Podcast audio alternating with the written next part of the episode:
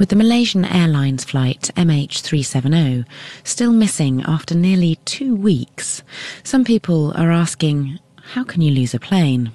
But with over 6,000 aeroplanes flying above us every day, it's essential that air traffic control keeps in contact with them all. Here's your quickfire science on how we know where aeroplanes are with Harriet Johnson and Kate Lamble. In controlled airspace, pilots are guided by air traffic controllers and must provide a flight plan for each journey, including details of their destination and route. Air traffic control uses two radar systems to track planes. Primary radar can detect and report the position of any object which reflects the radar signals transmitted. This can be anything from birds to planes to even changes in the landscape.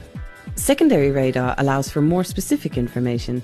It links to a transponder on board the plane, which then returns a radio signal to air traffic control.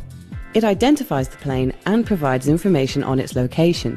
Radar signals only travel in straight lines, like light, so if the plane travels too far from the radar source, it'll pass over the horizon and be invisible to air traffic control. This often occurs when travelling over large oceans. From then on, any location information must be sent by the plane using satellites or high frequency radio.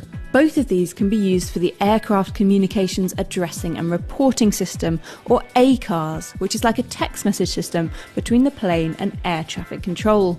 For electrical and fire safety reasons, these communication systems are able to be manually switched off. This also reduces unnecessary signals clogging up air traffic control when the plane is on the ground. The ACARS system and the transponder are believed to have been purposefully switched off on MH370, allowing the Malaysian Airlines plane to effectively disappear. But the satellites, which can exchange voice messages to and from air traffic control, can also send signals which the plane automatically responds to if it is still active. These pings revealed that it continued flying for hours after the loss of the other communications systems. The pilot receives additional GPS information with the plane's position, but this is not usually sent to the ground. A new system, Automatic Dependent Surveillance Broadcast or ADSB, will incorporate this GPS information.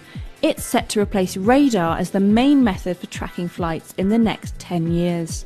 As the missing plane is no longer transmitting any signals, the only way to find it now is to send out search parties and literally look for it. The families of the passengers can only wait and hope.